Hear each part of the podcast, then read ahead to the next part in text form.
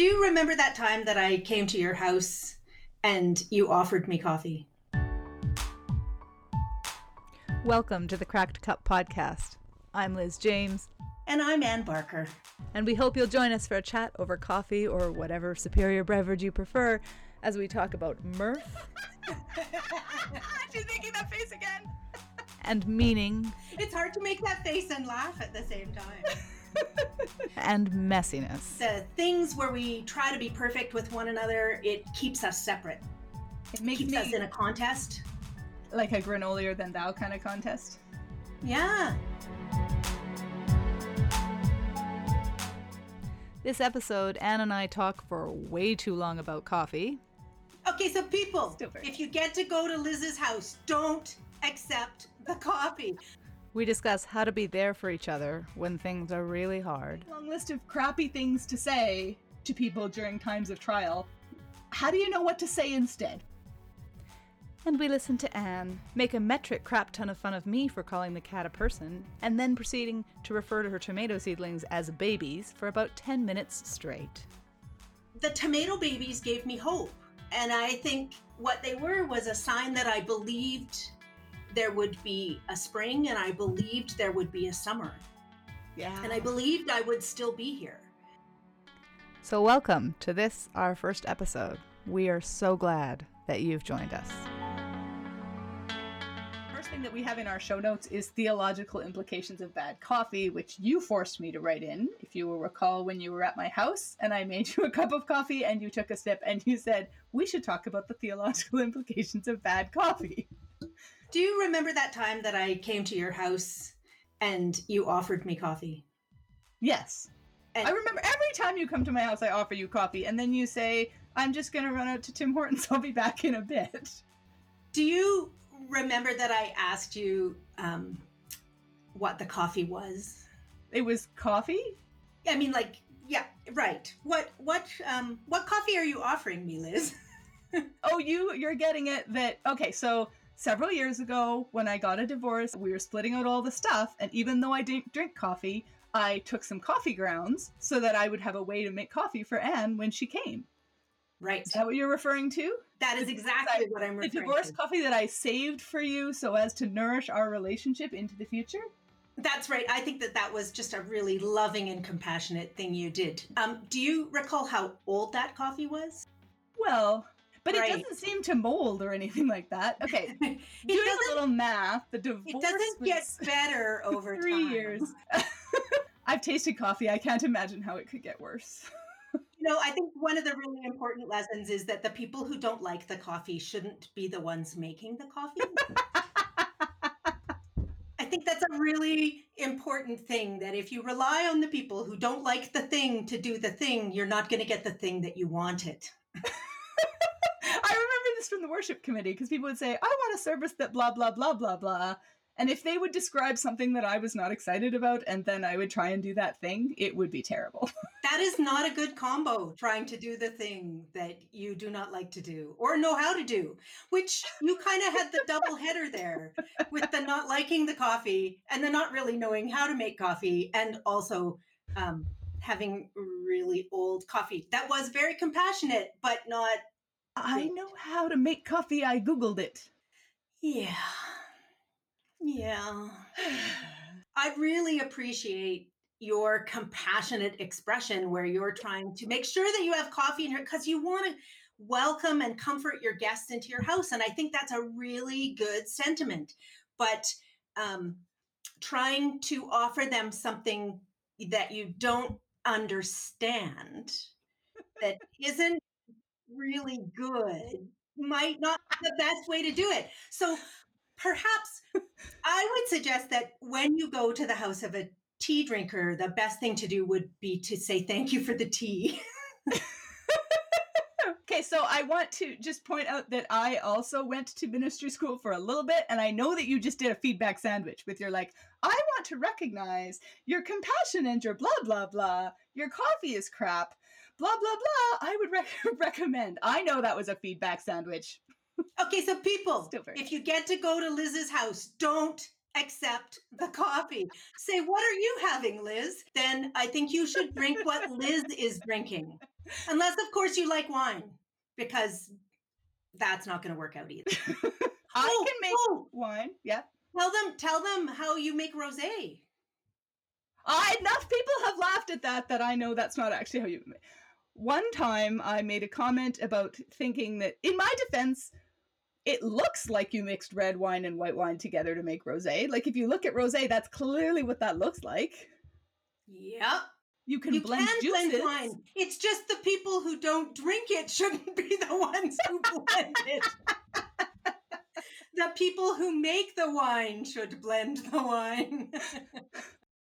I feel like there's a lot of judginess about my inability to absorb various drugs. It's okay. I understand you're not supposed to refer to coffee or wine as drugs. Another like tip for serving drinks to people, do not say would you like another dose of either coffee or wine. People don't like it referred to that way. I, I, I think that we need to like just be careful here that the people don't discount you because we've already listed two of your mortal failings. Those are not mortal failings. The not drinking coffee and the not drinking wine. I don't know. There's a whole like category of people who might just think you're not worth listening to now.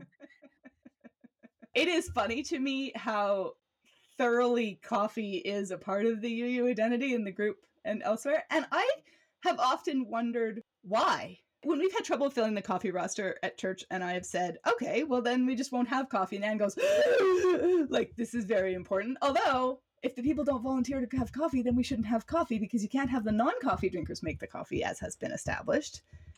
Do you know that at my congregation, they actually make good coffee now, which is a thing because that's not common in Unitarian churches, is to have good coffee. In my congregation, there are instructions on the wall for how to make the coffee so that anyone can follow the instructions. But if you follow the instructions, you actually get bad coffee because the people who make the good coffee are secretly adding extra coffee. okay, so here's the thing. When you say coffee is an inherently important part of the UU experience, because I think of coffee primarily of, as something that produces a drug effect, what I hear is church is so boring that we desperately need caffeine in order to make it successful. it's like if a comedian is like, yeah, I'm only funny if people are drunk. So I think coffee is the symbol for hospitality. It's the it's the message you're sending out that you are welcoming these people like you would welcome into your home, like you want to give people something when they come to your house. We're saying you're welcome here. Let me offer you a refreshment. I want you to stick around when the service is over. The coffee is the lingering tool, right? If you say stick around and we'll ask you questions about your life so that we can try and pump you for information so we can get to know you better.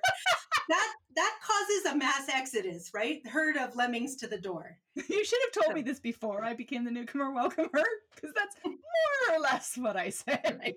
I mean, the coffee is the secret weapon to lure people into the conversation about the details of their lives so that you can get to know them and welcome them in. You know, in some congregations, they give you coffee when you first get there.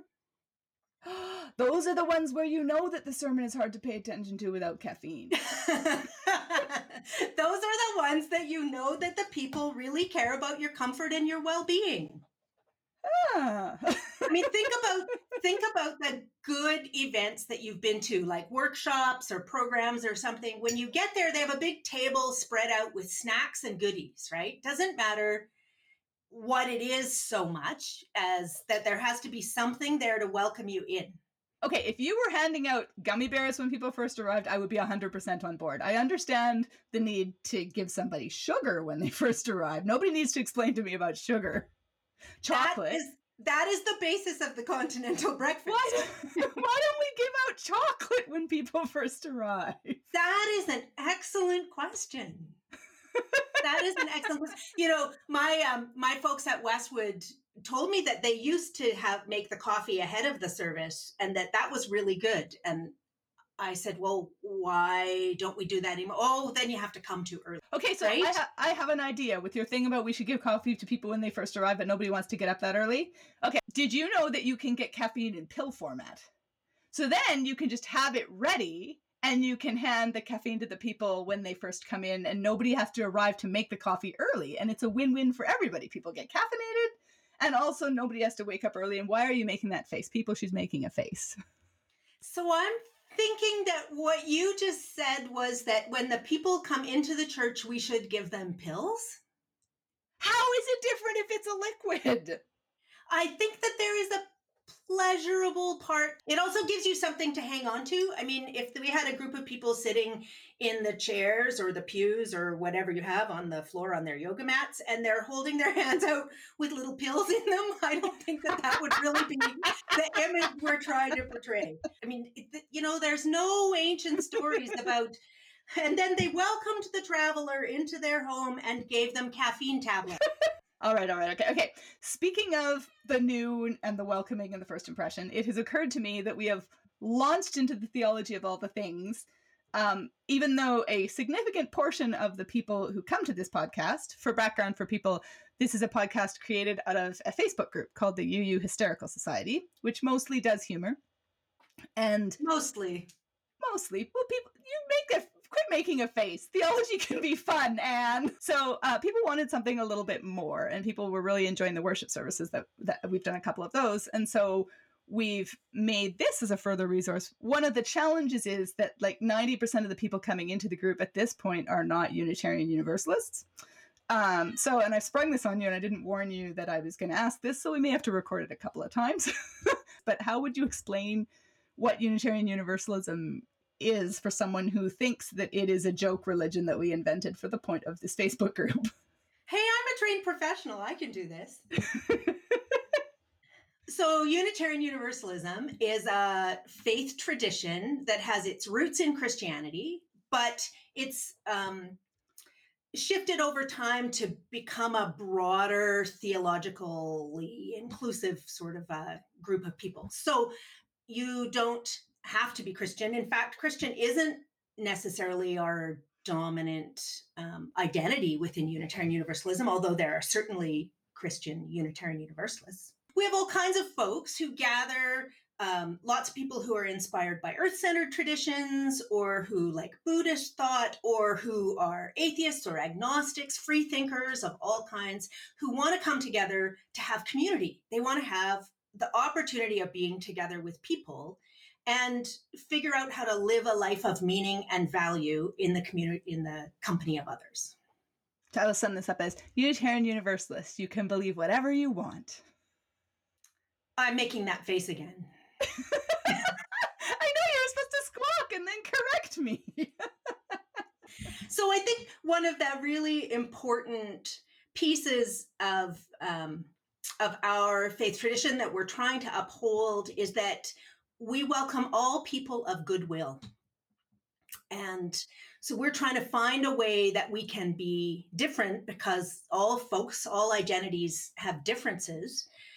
That we want to find a way that we can be different, but also uh, live well together. But if you come in with a really strong opinion that one thing is right and the other thing is absolutely wrong, it's going to be really hard to figure out how to work well together. Mm, so, would you say that you have to be accepting of a diversity of views on how to appropriately make coffee and which coffees are okay for drinking? Would you say that? She's making that face again. it's hard to make that face and laugh at the same time. I would say that there are many kinds of coffee and there are many kinds of coffee drinkers. And there are people who drink the coffee oh. simply because it's available, and people who are a little bit snobby about their coffee and everything in between, and people who don't like coffee. And it's important to make room for all of these people and all of these ideas. And the person who doesn't like or know how to make the coffee or drink the coffee shouldn't make the coffee like take a moment to lift up the fact that we are defining everything in terms of coffee or not coffee and that we're centering that in the narrative. And while I find that to be an improvement on what you believe in about God being centered in the narrative, because that has always seemed to me to be a fundamentally boring question, I don't think the entire religion is just about I mean, it's also about whether you clap on the one and the three and the two and the four, or the two and the four. Oh, that is so, also very so important. important. Yeah, that's yeah. very crucial.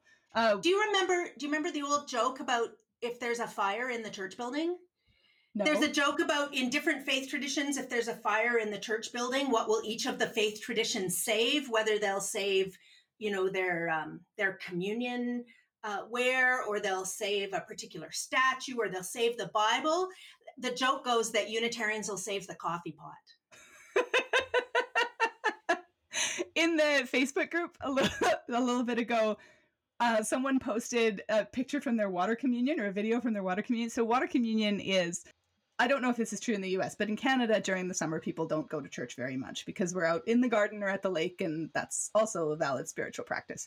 So rather than guilting people when they come back in the fall, we sort of embrace that. And we, many congregations do a water ritual where people bring water from wherever they were over the summer and they all tell the story about what they did and what was important and then they pour it in the little bowl and it's really really beautiful it's a lot of people's favorite service of the year and uh, janine grossmeyer uh, posted in the coffee hour uh, with the caption for our water ritual we were asked to bring water from a place that was sacred to us. And then there's a picture of the beautiful water communion bowl with the chalice in the background and she's pouring water out of the coffee pot into the bowl which i wanted to tell you about because i thought that you would find that very funny.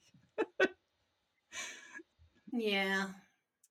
It makes me sad. making the face? It makes me sad. And i mean i i think it's true. I think it's totally true. Like one of the dangers with the water communion is that it sometimes turns into kind of a travel log like i went to france and i went to the lake and i went to italy and if you didn't go anywhere then that can be a hard service to sit through if you just hear people talking about all the fancy things they did and all the beautiful places they went. But this year well let me back up. So if you didn't go anywhere then the water you bring is probably from your garden if you're lucky enough to have one or from your kitchen tap and it's one of the reasons we always have a jug of water on the table as the symbolic this water represents the you know the water i drank. Um, sometimes people talk about the tears they shed you know whether they were doing a big project and the effort or whether there was a loss or suffering or something. But i know when i i know when you read the joke about or saw the picture about pouring the coffee water in the thing, you thought it was funny because it plays on the coffee thing, right? It plays on that Mhm. Coffee thing. For me, when I read it, all I could think about was how hard this season has been for everybody. That so many of the things that we love and that are important to us, and the traveling and the seeing our people and the going places and the new adventures, we didn't get to do this summer because we've Yeah. got this this crappy pandemic. And so it's true and it's funny, but it's also sad at the same time because it really represents how much we were kind of stuck at home and not together. yeah what was water communion like for westwood Westwood is my congregation. um, oh yeah anybody who doesn't saskatoon is that. mine That's right. I'm in Edmonton, Alberta, and um, well, we we had to reinvent it. I think that's what this time of life is all about right now: is reimagining how we do things. And we identified connection as the number one thing that we're going to work on. Right? We want to stay connected, even if we're not in the building together. So we had a front lawn event with the water communion bowl on a table, and people came in their masks and six feet apart, and then they'd go and stand by the communion bowl with their water which mostly came from their taps and their coffee pots and their gardens and their tears. and um, and then you could take your mask off if you wanted because the people were all really far away and have your picture taken pouring your water into the communion bowl. So it was outside and socially distanced and safe. And uh, and then we put those photos together in a slideshow that was part of the Zoom service because we do our services online now. And one what was really important, the big lesson for us in this was how much people really needed to see one another. Like that Yeah. I haven't I haven't seen the people in my congregation for the most part since March. And and even though we see each other on Zoom or we talk on the phone and occasionally have a drive by drop something off to somebody's house, but we haven't actually been in the same place together since March. yeah it's hard.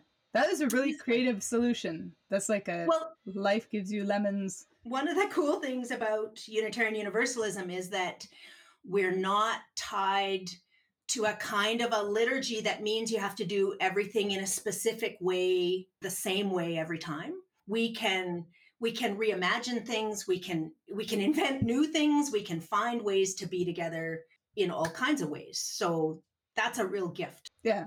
I've seen so many people do amazing creative things, and also I'm getting so tired of having to be creative. Um, Right. Someone posted something in the Facebook group that I thought was really poignant for right now. It's a picture of a bunch of onions, and it says, "Life gave me onions. Onion aid sucks." right.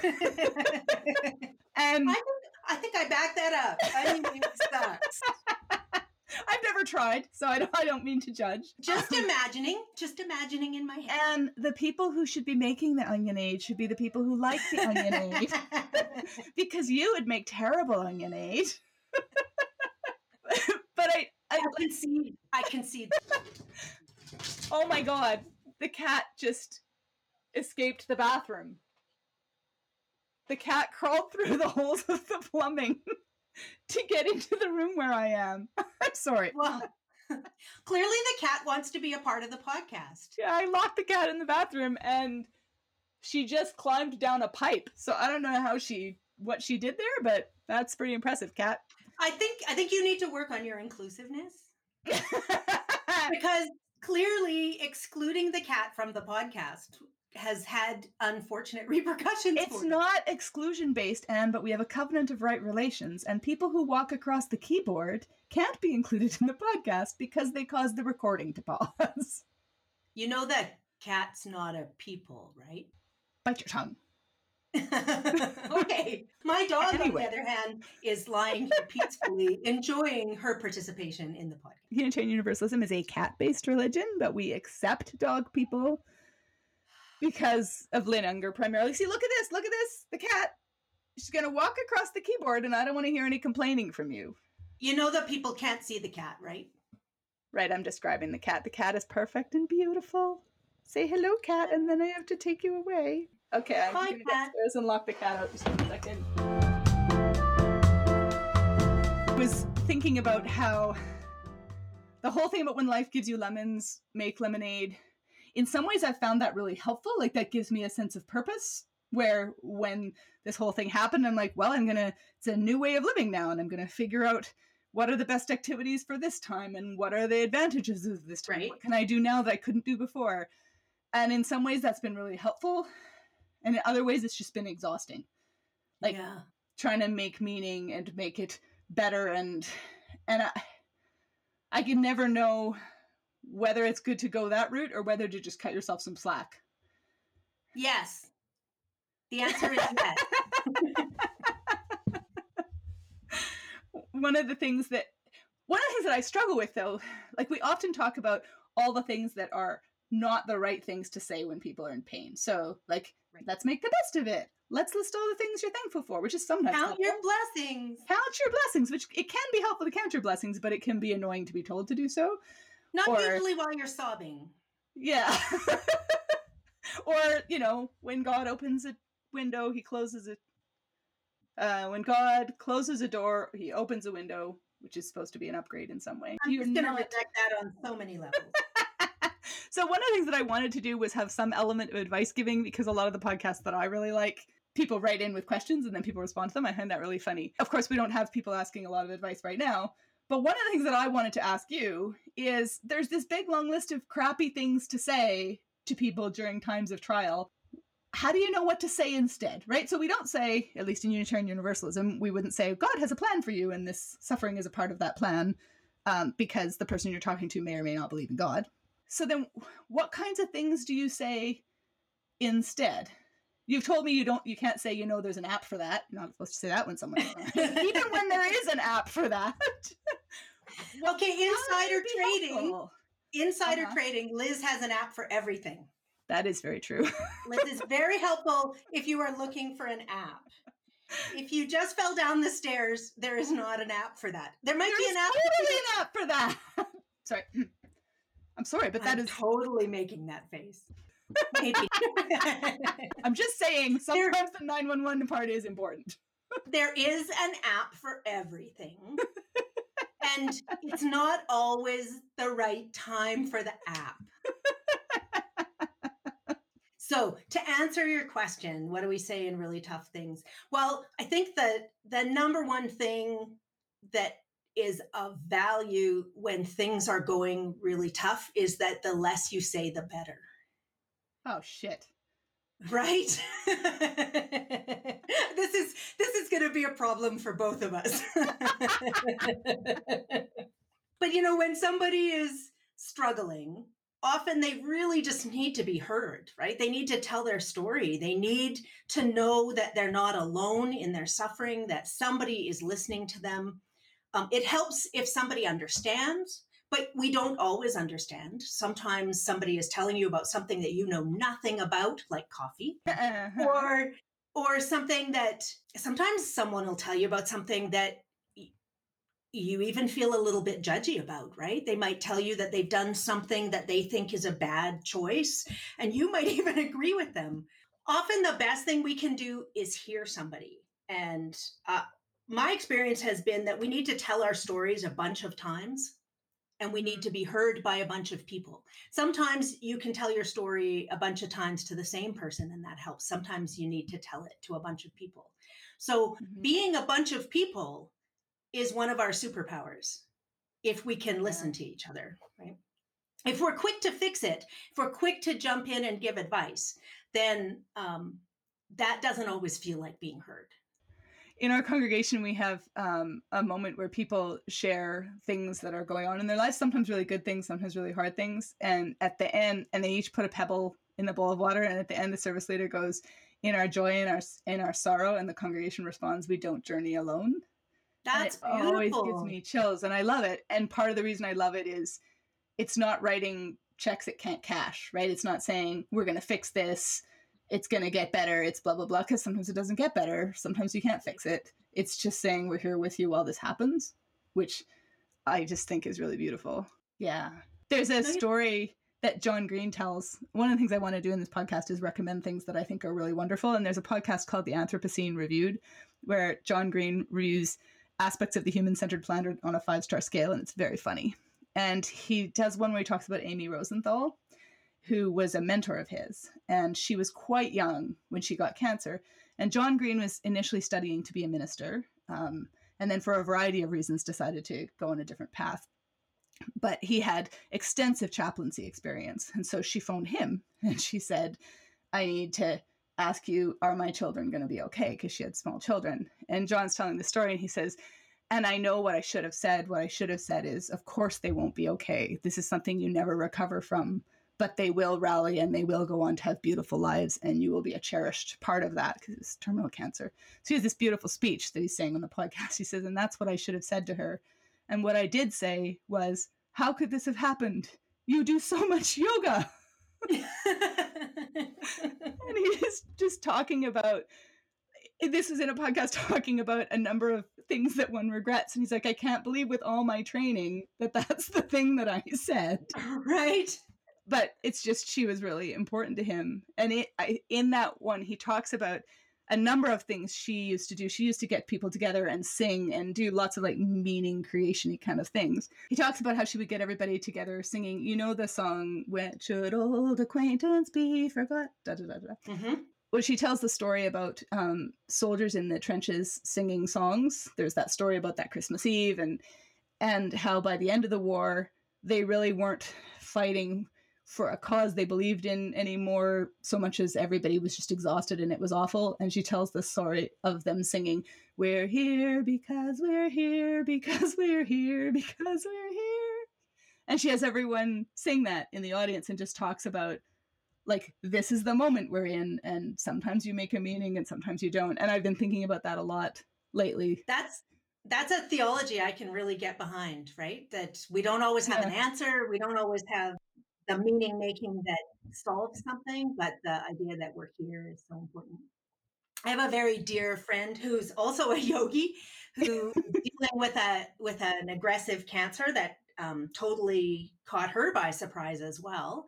And she posted something on um, on Instagram the other day. She does a little chat each evening, and she posted something about that at this moment in her life, what she's figuring out is how to live without a future. Like, who am I yeah. without a future? We spend so much of our lives thinking about what we're going to do and what we're going to accomplish and what we do that's of value or of meaning to people. But who am I if I don't have a future? And, you know, she may or may not have a future. We don't know what what's coming. But all of us know that at some point there's no future. and that whole mindfulness piece about really learning to be present, like that's what the song was about, right? We're here because we're here, not for any other reason, but we've survived this moment and here we are. I remember the first person that I ever went to visit who was dying, and I was like so determined to do a good job of saying all the right things, which didn't go great. talked a lot about cheesecake, um, but I was so determined to say the right things, and I was like showing up, and I'd talk to other friends who knew people who were dying. I was like, "What are the right things to say?" And so I was like, "I'm I'm ready for any conversation. Do you want to talk about death? I'm here for you." and I was the incoming chair of the Caring Connection Committee at, at, the time. And I was like, So, what do you want to talk about? And she's like, Let's go over the minutes of the Caring Connection Committee meeting. And I remember thinking, Geez, like, that is so not what I would want to do on my deathbed. right. She was thinking about the future, right? Like, she was thinking, This is the person who's taking over from the role I used to be, and I want to shore them up and set them up for success. And I really benefited from her mentorship right at the end of her life. And I remember thinking, like, I felt like I was taking from her. Like, this was her time to be a person without a future and eat cheesecake and do whatever she wanted. And instead, she was investing that in me. She was and securing her legacy. Yeah. And I eventually I came to understand that, like, that's what she wanted to do. And so, take your, there's someone who, there's a story that someone's told me about a person who was terminally ill who had the t shirts made that said, not dead yet on the front. because mm-hmm. she wanted to just keep on living. I think about that in pandemic time too, that in addition to people being people that are grieving and going through something hard, we are also people who are still living. Like we've got stuff to do. we've got projects and right things we want to accomplish. Well, when you were talking about your mentor in the hospital, I mean, she was choosing with those precious moments she had left to invest in you because she saw you as somebody who was going to carry out in the world something she valued, right? That was something yeah. she thought was important the care and feeding of the church people.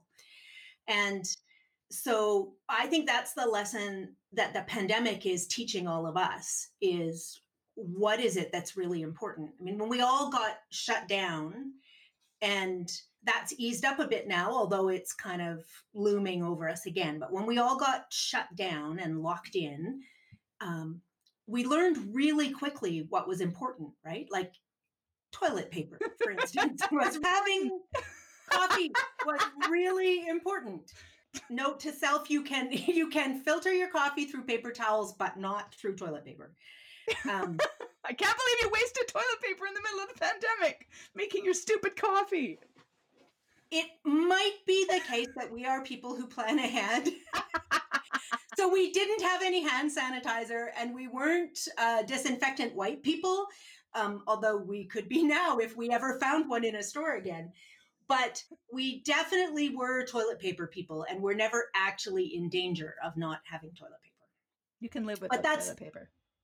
You can live without toilet paper, right? I mean, how many of us raised babies and wiped their bums with not toilet paper?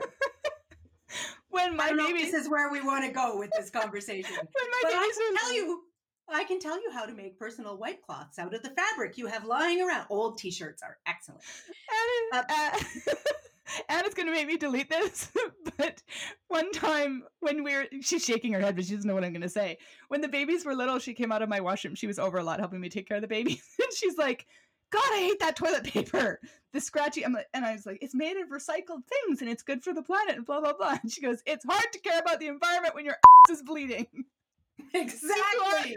take that out. No, you can totally leave that. I stand behind that. I wish to be zero waste in my life, but I do not need my to be bleeding from the scratchy toilet paper. I would rather use old t-shirts than single ply scratchy wrap toilet paper. It's that's what we're learning, right? What really matters. If you're going to be at home, if you're going to be lonely, you want some creature comforts, and t-shirts are way better than single ply scratchy toilet paper. Yeah, this is maybe the time to give up on trying to have the perfect everything. Right? I had Because we were so perfect before this happened. But I was so sure I was going to be good at pandemicking because the thing that I'm good at is when things get crappy, I can make it fun. And I That's had all this. That's pressure. true. You're I good, at at that. making fun. When we used to travel, my partner was always the one in charge of making sure we caught the flight. But if something went wrong, he would like just turn to me and be like, I pass you the baton. And I would be like, Guess what, toddlers? We have a surprise vacation in the Minneapolis airport. Yay! Yay! I expected to be like that with the pandemic, and I so sucked. Like, I was just exhausted and really bad at it. And I remember posting on Facebook, this is what I thought my daily homeschooling routine would be, and this is what my daily homeschooling routine seems to actually be. And I'm so Right. failing at this pandemicking. And Mike Phoenix from the group wrote the main criteria for pandemicking well is that you're alive at the end, which helped me so much. That is a like- very important theological statement. And I just thought, I don't have to do this that well. Like, I can shoot for doing it well because I find that helpful. But on the days when that's not helpful, then I'm going to have my actual routine, which involves sleeping in and playing Mario Kart and blah, blah, blah, blah, blah. right? You know what got me was all the um all the sourdough starter and the fancy baking and all the things and it's like I have watched all the people who were learning to play four instruments renovating their basement and baking gourmet food and doing all these fabulous things and I thought you know I was really lucky to get through the day not crying Yeah, me too. Me too. But I don't think they're exclusive. Like I don't want to trash the good efforts because part of what I think gets us through is having something that you believe in, having a hope for the future. So for me, the big project that got me through the spring when everything seemed super scary and I didn't know if I'd ever get out of my house again was I planted tomato seeds for the first time. So we have a, a little garden and we've always bought bedding plants for the tomatoes. And this year we planted tomato seeds and we started them, these beautiful little tomato seedlings. And I had no idea if I would actually make real tomatoes, like if Yeah. they would grow up into something. I didn't have a lot of faith in my super tomato growing skills. But um, but uh, the tomato babies gave me hope. And I think what they were was a sign that I believed there would be a spring and I believed there would be a summer. Yeah. And I believed I would still be here. So sometimes that idea about who am I without a future, I mean, the tomato babies helped me believe in a future. It was a short future. I was only really willing to hang on to this idea that I could make it through the summer. But the tomato babies really helped. And when those things went out into the garden and actually grew fruit, I, felt like a superhero in my own life. But I was not sourdoughing and I was I did not learn an instrument and you know I, I couldn't accomplish a whole whack of things. And to be honest, tomato babies take 10 minutes to plant and you have to remember to water them. Uh, But it wasn't a high-tech endeavor. I bought seeds and I also planted tomato ba- babies and I did not water them and they died. And then, but here's the theological part. And then Betty from church came and brought me some of her extra tomato babies and said, put these in the garden. So, in the moment when you fail to water your plants, someone else can come and bring you some of their seedlings, which were better Right, than your seedlings anyway. Well, I'll, I'll scratch that last bit. She's giving me the face. Which were different from your seedlings, not better. See, Betty? worse. Betty heard your story and she met your need. I she didn't actually hear really my story. It was just a beautiful coincidence, or maybe she just figured I was the kind of person who wouldn't have seedlings. Do you think that you maybe didn't tell 27 people that your tomato babies died? Yeah, maybe I told a lot of people that my tomato babies died. The power of community, man. The words they get out there. that reminds me of something that someone posted in the Facebook group where there's a person looking at the phone and there's like flames coming out of it, and she's looking anxious and like, this is terrible news. And then there's a skull coming out of it, and she's looking really sad and depressed. And then she looks behind her, and there's this little kid who's like humming and singing. And she walks over to the kid, and the kid holds her hand and says, If the end of time arrives while you have a sampling in your hand, finish planting it. Which I thought was a very Aw, yeah, it's by Nice. howbabycomic.com. I'll put a copy in the show notes. I thought it was really sweet. nice. One of the things I worried about was the tomato babies came to take on this really epic meaning in my life, right? And Mhm. that's a Unitarian thing. We don't necessarily believe that everything has a purpose or a meaning. We believe that we go through experiences and then we make meaning based on what we've learned and what we've experienced. So I was telling myself that tomato babies were a good sign because they were a good sign that I believed that spring would come and I believed that I would still be here in the summer and I believed that we would live long enough to eat them. Um, I might have also planted way too many tomato babies thinking that I would kill half of them and I didn't. So we had a lot of tomatoes. We might be slightly pinkish tinged now. But one of the things I worried about was what would happen at the end of tomato season. So I live in Alberta and we've already had frost warnings. It's um, it's early in the year for frost warnings, but we've already had them, and our tomatoes have already dried up and finished their cycle, right? And I was really worried about when we ripped the tomato plants out of the ground. How, how was that going to make me feel? Because the pandemic didn't go away, mm. just the hmm. tomatoes were going away. And I was surprised to find out that it actually felt good Really? That I felt like I'd been through a whole cycle. I'd planted seeds, I'd raised them up. My long suffering wife planted them in the garden and nurtured them into real fruit. because let's be fair, once they left the house, all I did was eat them. You're mostly in charge of the theological implications and the pontificating, and she does most exactly. of the watering. Exactly, and I can pontificate while looking out the window so um, so long suffering wife raised the tomato babies into adults and we ate them.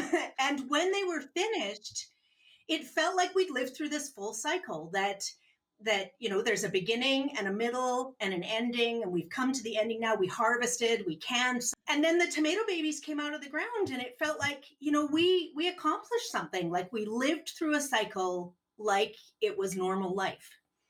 And we did the thing that mattered and now we're preparing for, I mean, now it's almost fall and we're preparing for winter and thinking, well, of course you don't have tomatoes growing in your yard. And any of you who have tomatoes growing in your yard in the winter, I don't want to talk to you right now. so you just you just keep that nonsense to yourself. Let's you can share your Canada versus America stuff. You can share your tomato pictures on the Facebook group later and we can all say snarky things at you. But now I think like, what am I going to do in the winter? Because mm-hmm. that's a big thing I'm hearing about, right? How are we going to make it through the winter when it's minus freaking 40? I'm going to plant, plant a podcast. I'm going to plant, plant, a, podcast. podcast. Yay! Can I just say, talk about planting a seed and growing some babies. How many members does the Hysterical Society Coffee Hour have now? Think 53,000. 53,000. Okay, but a lot of that is Kathy's doing. Let's be really clear. like she's had it you know, the that, last year and she's done an amazing job. I think you've you've done this great thing where you created something and then you shared it with the world and then the world owns it, right? That it yeah. just gets spread on. So Kathy is a real she's a real farmer of the yes of the yeah. podcast, right? She is the long suffering wife of the podcast. I'm the one who said the theological implications and took 10 minutes to stick the seed in the ground, and Kathy has done all the watering. And hauling right, and, and the digging and fertilizing. and the weeding and the fertilizing. Hey! Weeds are a social construct. I love weeds. We're going to talk about weeds are a social construct on a different podcast. Liz, Liz, I'll do anything to hang out with you. I would do anything to hang out with you too. Except Yay! except learn to make decent coffee. I appreciate that you will let the coffee making go. I have brought my own coffee this morning. Meeting your own needs as right? you reach out. Only I can meet my own spiritual needs. That's exactly the thing. We can only meet our own needs, but we do it in each other's company. That's right? Exactly the thing. Right? So, in each other's company, I'm now like gracefully transitioning to what the podcast is, and I'm hoping that all of you will do what anything to podcast? hang out with us too. Okay, so here's like the larger context. A long time ago, there was a practical joke in 2015 that got a little bit out of hand, but was also really awesome and fun that Anne and I were doing. That's another story for another day. And uh, we needed a name for an email address. And so we picked the UU Hysterical Society, which is a play on the UU Historical Society, which is a th- big thing in Unitarian Universalism, or was. They changed their name. Ugh, that happens a lot.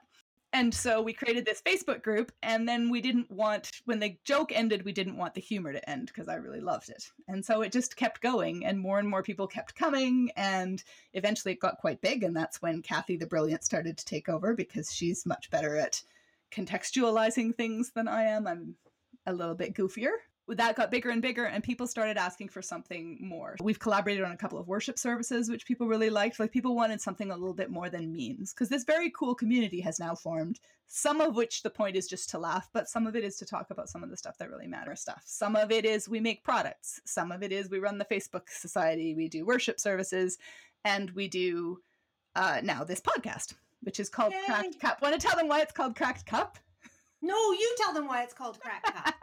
so there's a songwriter, Leonard Cohen, who has a song that's really famous Canadian. in Canada, who's Canadian. Um, and the lyric is There's a crack in everything, that's how the light gets in, which I really love. And I was doing some research on that and I could trace it back. It traces a number of places, but one of the places it traces is Ralph Waldo Emerson, who was a Unitarian minister years ago. And American, because we American, share. yeah, because we share out over in Boston, Concord, that kind of area. And he wrote, There is a crack in everything except reason, which really um. pissed me off because in that that culture, they sort of saw reason as like this unbiased, impartial thing that they were bestowing upon the world. So really it means there's a crack in everything except the world as according to Ralph Waldo Emerson. We Which, we like reason, but we don't think it's the only sacred thing in the universe. Kind of like coffee. Important, but not the only thing. The other reason I like cracked cup is because it's a metaphor for the chalice, and that's how the coffee can get out. That's right. um, so we picked cracked cup because it's a bit of a play on cracked up, and also because the chalice is a really important Unitarian Universalist symbol, and also because of that whole the light gets in, but also the that's how the light gets out. Like talking about doing the best we can and the times where I've posted I'm not pandemicking so great, those are the times when I feel like I've actually been most useful to people. Like being honest about when things are hard. You think that that's giving up on something, but really that's actually a real thing that actually connects us. And so the part about that's how the light gets out, in addition to getting in, is really important to me. So just that's one of the disclaimers that needs to go with this podcast is that we're not going to be perfect. We're going to practice compassionate imperfection because that's what we want to model out into the world. So the things where we try to be perfect with one another, it keeps us separate. It makes keeps us in a contest. Like a granolier than thou kind of contest. Yeah, yeah. Yeah. Or a smarter or a more reasoned or whatever. Yeah, I'm not and we're going, that no, we're trying to figure out how to be real together. And being real means we have to bring our brokenness as well as our well being and our wholeness. So I can tell you about my tomato babies as the great win, but I also need to tell you about the things that didn't work, right? The things that yeah. I struggled with. That's what makes it real because we're mm-hmm. never going to be united and connected and have a meaningful existence together if we're in a contest for who's better. Yeah, absolutely. I'm so glad that you said that because I missed that in all my talking about stupid Emerson. Well, you're not perfect. I was drinking water and I nearly spit it on the keyboard. I need to come up with a really quick theological implication of that I was drinking water at that moment, since this is the water pot. Good. Oh, oh, this is the water one podcast. Should not, one should not drink and breathe at the same time. so speaking of water communion, there is um so you you have to keep track of a jar of water communion water from year to year. That's or one not. of the ministerial duties, or you have to fake it, but we're not going to get into that. And I can see on Anne's bookshelf behind her the water communion water for Westwood, and it has a sticker on it that says now contains 20% more holy water, which is a great sticker that you can put on um, it comes in a little package of three. One says, This is my spiritual practice. One says, Now contains 20% more holy water. And one says, For when thoughts and prayers are not enough. And people buy That's them. the best sticker package in the world. I know. And people like, for when thoughts and prayers are not enough, can go on like your fire extinguisher, or I like to put it on my sugar jar. now contains 20% more holy water. It can go on like cleaning supplies. It can go whatever. It's it's a cute little kit. And so, one of the things that we are doing with the podcast is we're also going to launch a Patreon. So, for people who want to support Mirth and Dignity and all of the different things that it does, and we want to be able to interact with you so that you can yeah. figure out how to be a force of good in the universe, right? We we're nothing if we're not in community. That's the other thing that I have finding I love the Hysterical Society. It's really fun. It is very large. One of my hopes with switching over with Patreon is it's a way of finding the people who are most excited about what we're doing, finding that core of people and having a more in-depth conversation with that core of people, which is something that I'm really excited about. I always thought that a 50,000 group would be like the most exciting thing ever and it is and it's wonderful, but there's a wonderful. real loss to not having a group of 100 or 200 people where you can sort of get to know people a little bit better. So I would never trade it, but I'm really excited that we found a way that we can have both. Liz from the future here. At this point, the power cut out in my house, so we lost the rest of it. I'm convinced this was the cat. So here's the rest of what you need to know before Anne closes us with a blessing. As is often the case with church, you have to sit through the announcements in order to reach the good part. The idea behind the Patreon, I was trying to explain, is to provide a place where people who want to go a bit further than the jokes on Facebook can engage. So pledging is built into that platform, but we're setting it up so that you don't have to pledge to be a part of that smaller community. There'll be info there about our worship services and stuff from the podcast, and a mix of fun stuff and serious stuff. And it will be a space for us that's not dependent on Facebook, about which many of us have mixed feelings.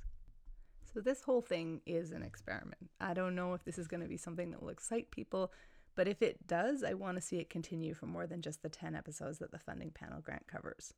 So there will be a monthly pledge option, and the funding panel will match the first $2,000 that we raise. So I'm hoping that at least some of you will sign up to donate the cost of a cup of coffee or two per month to support us. For those people, there's going to be some extra bonuses like bonus content and downloadables, and we're going to host a joke night. And our first 30 pledgers will get the sticker sheet that we mentioned in the podcast sent to them in the mail and all of the pledgers will get a downloadable special gift. That said, all of the core stuff, like the podcast, the worship services, the community, all of that is for everybody. Oh, and the Patreon also has a copy of Anne's blessing in its own little file in case you want to use it for your own worshipy purposes. Our final announcement is that our next worship service will be this Sunday, October 4th, 2020, and we'll be telling the full story of how the Hysterical Society got started. I'm really excited about this. It's going to be a lot of fun. Our next two services after that are November 8th and December 6th. And there'll be information about all of that on the Patreon, patreon.com slash mirth and dignity, and also in the show notes. The link to the Facebook group will be in there as well. We really appreciate each and every one of you listening and the support of so many of you over the years. You know who you are, and without you, none of this would have been possible, and we are so grateful. And now, a cracked cup blessing of the holy water in your life.